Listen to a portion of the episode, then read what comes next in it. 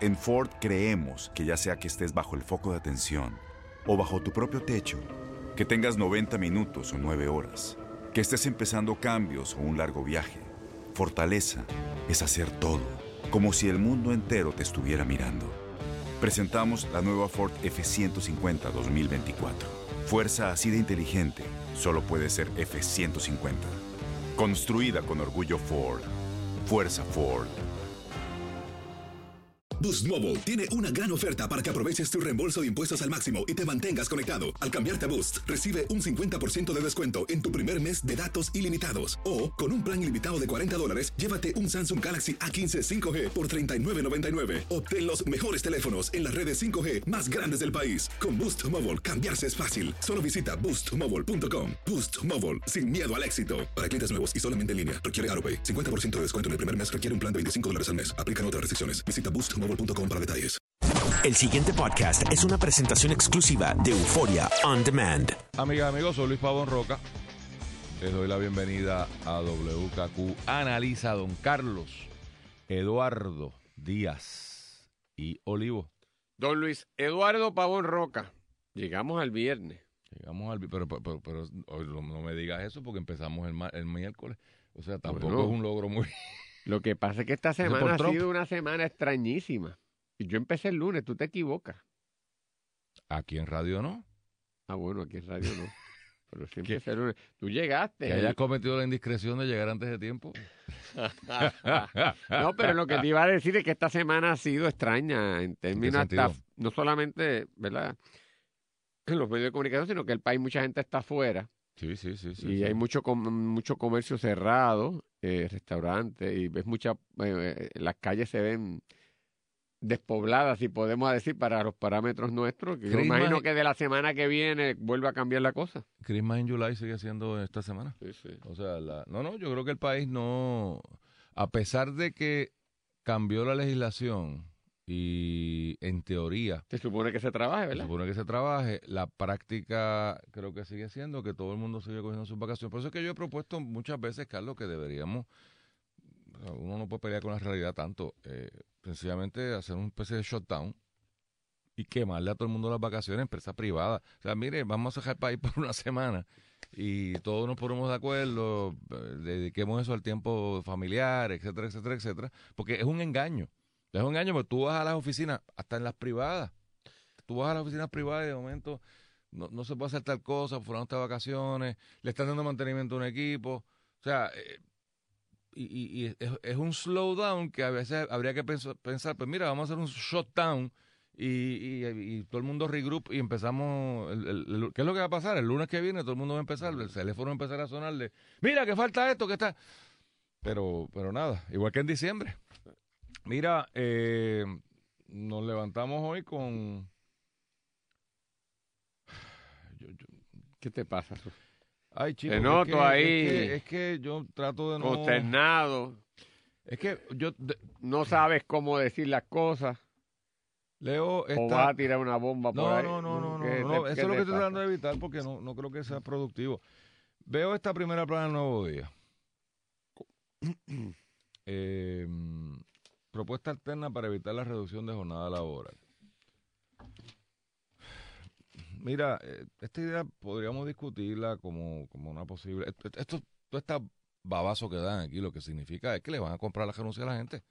Y eso yo no tengo nada en contra de eso.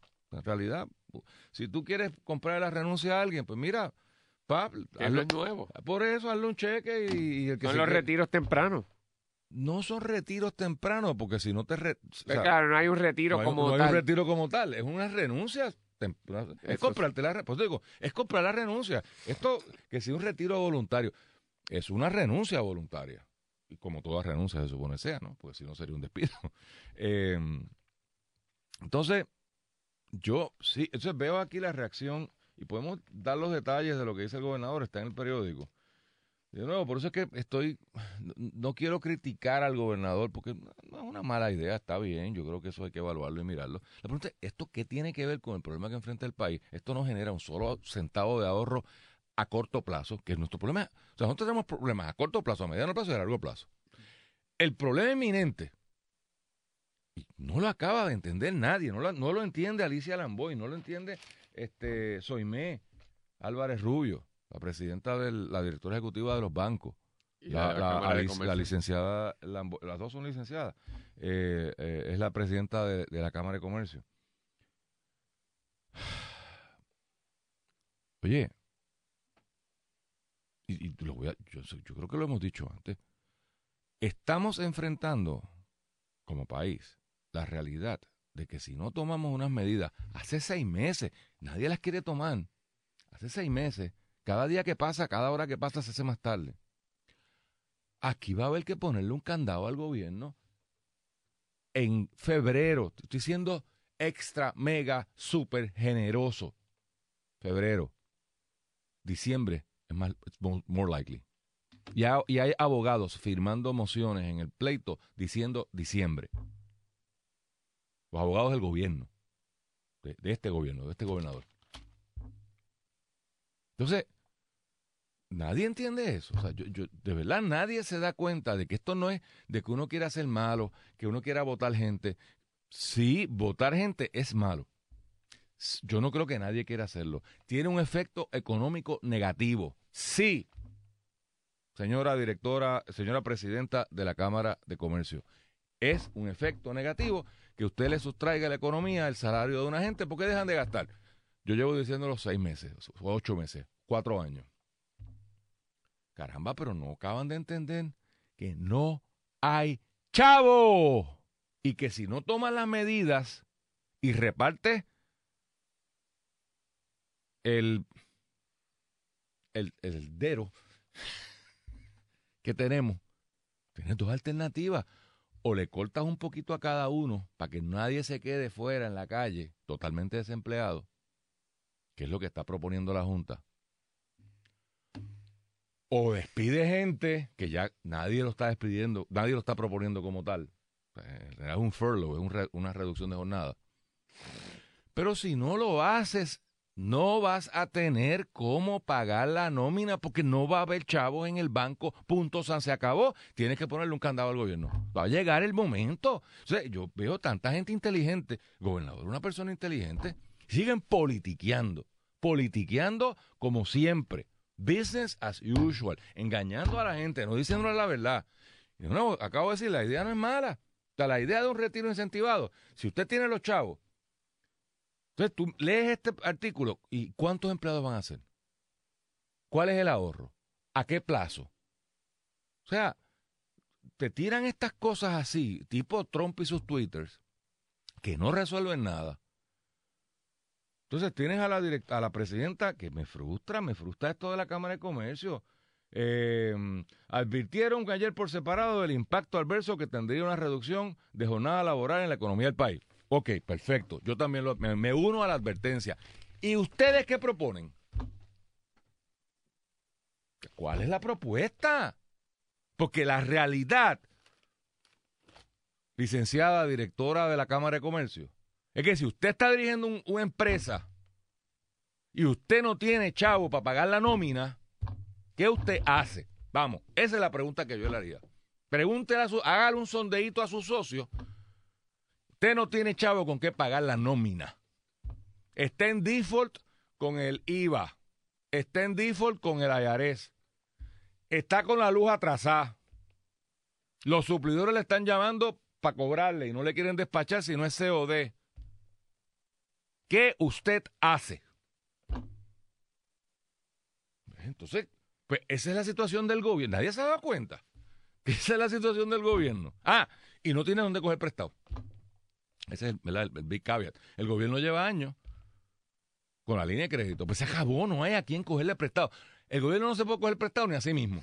La última administración que se quedó sin cogerle chavos, o sea, que, que no pudo coger prestado, se terminó cogiendo prestado a sí mismo y fueron al fondo y esquilmaron al fondo y fueron a ACA, A, a fomento, al Banco Gubernamental. al Banco Gubernamental del Fondo. Bueno, pero ese empezó antes. Ese, ese fue Fortuño. No, pero a lo último le limpiaron a todo lo que había allí sin, sin sacar a los municipios. Se fue solo. se fue.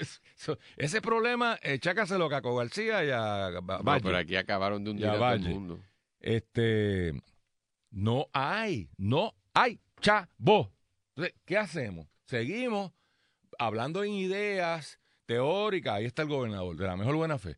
No, porque fíjate que vamos a hacer esto y vamos a hacer... Y esa gente va a comprar un carrito de hot dog y van a ser empresarios y van a ser los hot dogueros más lindos del mundo y nosotros los vamos a apoyar. Por Dios, harán lo que tengan que hacer, se mudarán, buscarán trabajo. Yo no sé, y es una tragedia. Pero para mí más tragedia, Carlos, y con esto me callo, es que en el país nadie diga, esto es lo que hay que hacer y nos dolerá o sea, tengo cáncer en la mano, píquemela, doctor, para ver si salvo el, del codo para arriba. Entonces seguimos con el melao melamba. Ay, eso. Dígame, búsqueme en este artículo que ha propuesto los bancos de Puerto Rico. ¿Cuál es la propuesta de los bancos? Que no prestan un chavo para el desarrollo económico. Ah, que es que los tiene pillados el gobierno federal, que las reglamentaciones, se los acepto y, lo, y, y, estoy consciente de que eso es así. Pero la realidad es que el desarrollo económico depende de la banca y la banca está trancada. Pues tú sabes, el, el doñito del cajito de hot dog ejemplar del gobernador va a necesitar una línea de crédito para comprar los hot dogs. ¿De dónde se la van a dar? Entonces, ya a mí me frustra ya que esto todos los días es la misma vaina, él no se puede, el que se propone un cambio, no se puede, no se puede, no se puede. Señores, abran los ojos. Hay que reducir el tamaño del gobierno sencillamente porque no tenemos cómo pagarlo. ¿O usted quiere pagar más impuestos? Porque esa es la otra, ¿ah, Carlos? Vamos a pagar más impuestos. Levanten la mano, por favor. ¿Le ponemos un impuesto especial a los bancos? ¿Le ponemos más impuestos y patentes a los, a los comercios? Le pregunto a estas dos distinguidas licenciadas. No, no puedo, chicos. Mira, el análisis tuyo eh, de que no se comprende la, la, dimensión de lo que hay y la gente se pierde en un análisis que parece lógico, pero es totalmente ilógico. Porque como tú dices, Mire que no se puede despedir gente, porque esa persona, si usted que se gana 1.500, 2.000 dólares al mes, lo despide, son mil, hay primero un problema humano, familiar, de dejar a una persona, ¿verdad?, según unos ingresos con lo que vivir y mantener a su familia. Pero en segundo lugar son 1.500, 2.000 dólares que no están circulando en la economía y que no están moviendo la economía. Y eso no debe ser. Fantástico. ¿Quién puede estar en contra de eso? El problema que tú denotas es que no es que el gobierno vota a esa persona o reduce ¿verdad? la jornada de esa persona y se ahorra 1.500, 2.000 dólares o lo que sea y se queda con el dinero. Es que el dinero no está siquiera para poder llegar a pagarle los 1.500, 2.000 dólares, los 500 dólares a la persona. Por consiguiente, eh, el dinero como quiera no está para circularlo en la economía, punto, no está. O sea, es que no lo va a haber para circularlo. No, no, no, es que lo vaya, re, no es que yo lo desconecto, es que va a estar desconectado. Esa parte no, la, no se comprende ni siquiera por, por los sectores privados. Yo creo, sin embargo, Luis, eh, que el gobernador, con la medida que dice, sí está consciente directamente, está consciente de lo que hay. Me consta que obviamente que tiene que estar consciente porque si alguien está directamente por la posición que está, el, los, los gobernadores conocen la dimensión del, del problema. Eh, el, el, gobernador está enviando el mensaje. Yo creo que, lo, que este plan, ¿Qué mensaje? este plan lo que le está diciendo a la gente es, mire, déle en serio pensamiento a la realidad de que posiblemente en el gobierno usted no pueda seguir. Punto. Y si sigue, no va a seguir con las condiciones que han sido hasta el momento. Considere la opción de repensarse a usted mismo y aproveche y antes de que llegue ese cuadro donde se quede sin el trabajo, se quede con mucho menos ingresos de los que tiene, planifica desde ya irte, te voy a dar una suma de dinero para que tú de alguna manera tengas una, una composición que sea mínima, ¿verdad? Con que empezar ahí y repiensa lo que viene. En otras palabras, yo creo que el mensaje es claro. O sea, cuando el gobernador te está diciendo esto, a mí no me cabe la menor duda que a pesar de que ellos luchen y han articulado un mensaje de que van a resistir hasta el último, de que viene el recorte de jornada, viene. De alguna manera. Viene porque la Junta pues, se pero eso, Pues el gobernador le está diciendo al pueblo, sobre todo a los empleados públicos, oiga, vamos a dar la batalla. cuánta posibilidad tenga el gobernador de dar la batalla será algo que veremos. Pero vamos a dar la batalla, pero es bueno que sepan que el ambiente se ve nublado, oigo truenos y veo relámpagos a distancia, y tengo por qué pensar que la tormenta puede llegar. Considera este paraguas que te estoy dando, esta sombrillita que te estoy dando, una pequeña lanchita para que a ver si tú te vas antes y lo consideras y ver si tú por allá buscas una zona menos tormentosa o por el contrario te quedas aquí a ver lo que pasa. Así que yo creo que ese es, inevitablemente el mensaje y creo que lo está diciendo indirectamente en lo que dice, como tú sigues leyendo el mensaje. No, eh, eh, le está diciendo, busquen en la empresa privada y en el tercer sector las nuevas posibilidades de acomodo, porque so many ways lo que está diciendo es, en el gobierno no es. Tal vez, tal vez, comparto lo que acabo de decir no es inconsistente con lo tuyo.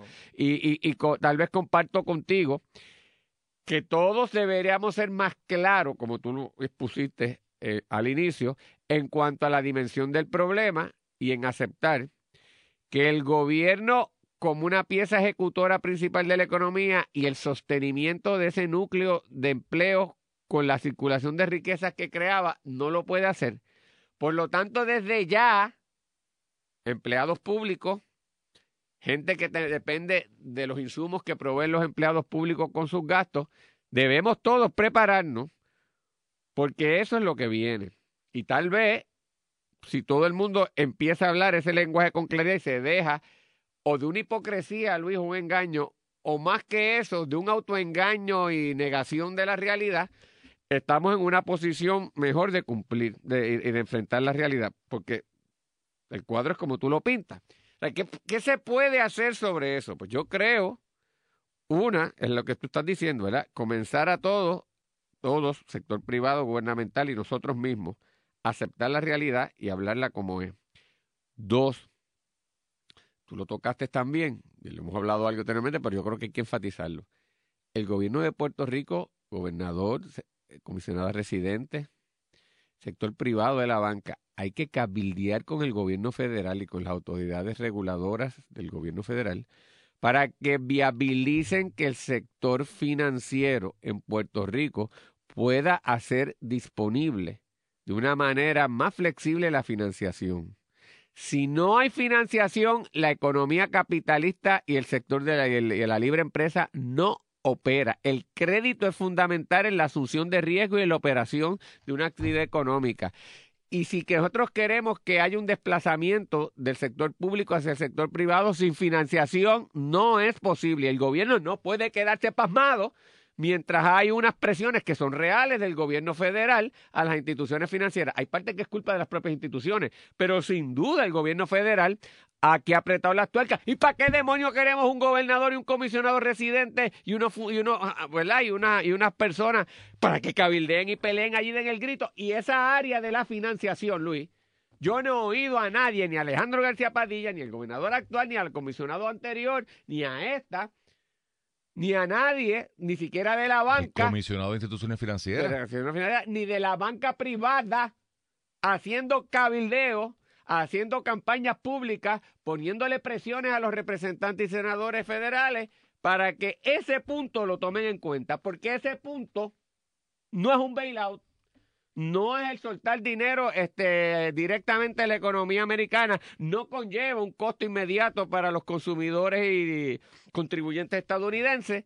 Y es una manera de comenzar a ayudar, pero de eso tampoco, porque no hay conciencia, Luis, no hay conciencia. Así que yo creo que eso es una medida. Y estamos hablando, para que la gente entienda, hay una serie de reglamentación que aplica a Puerto Rico por, por nuestra relación política con los Estados Unidos. Y va a aplicar, seamos Estado o seamos él a super duper, o seamos él a como estamos, posiblemente bajo la independencia no aplicaría porque pues eh, optaría el Estado independiente pues, cuál es su reglamentación sobre el, sobre el asunto, ¿no?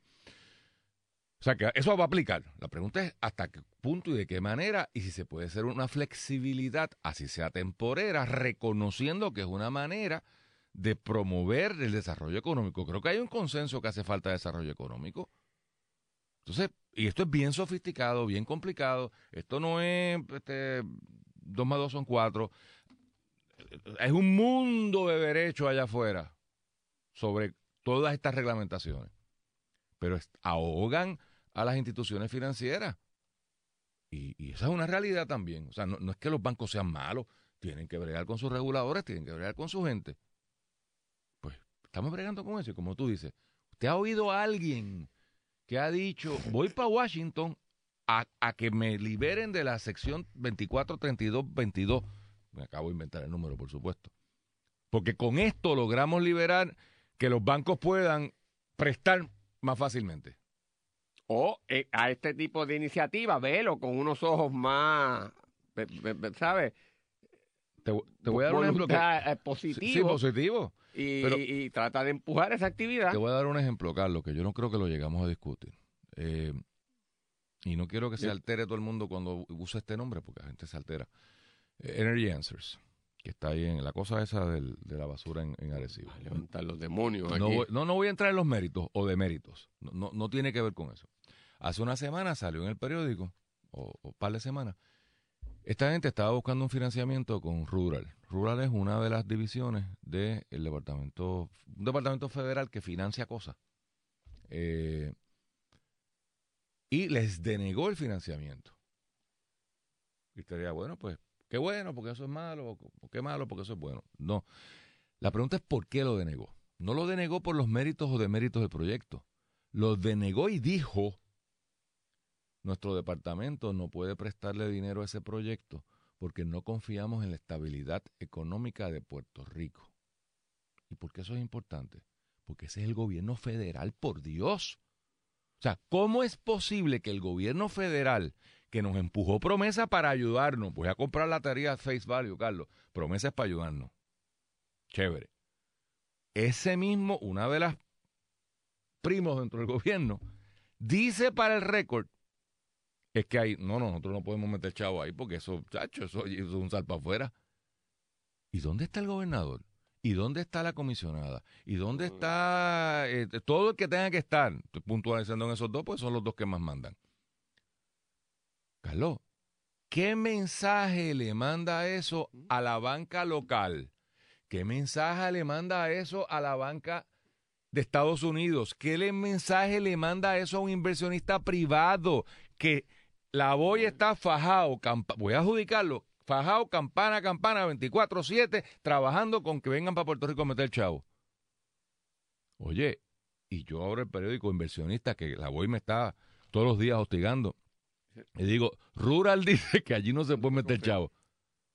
Y nadie no, que no estamos conscientes.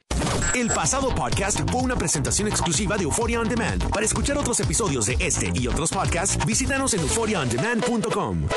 Aloha mamá. Sorry por responder hasta ahora. Estuve toda la tarde con mi unidad arreglando un helicóptero Black Hawk. Hawái es increíble. Luego te cuento más. Te quiero. Be All You Can Be, visitando goarmy.com diagonal español. Boost Mobile tiene una gran oferta para que aproveches tu reembolso de impuestos al máximo y te mantengas conectado. Al cambiarte a Boost, recibe un 50% de descuento en tu primer mes de datos ilimitados. O, con un plan ilimitado de 40 dólares, llévate un Samsung Galaxy A15 5G por $39.99. Obtén los mejores teléfonos en las redes 5G más grandes del país. Con Boost Mobile, cambiarse es fácil. Solo visita boostmobile.com. Boost Mobile, sin miedo al éxito. Para clientes nuevos y solamente en línea, requiere AroPay. 50% de descuento en el primer mes requiere un plan de 25 dólares al mes. Aplican otras restricciones. Visita Boost mobile.com para detalles.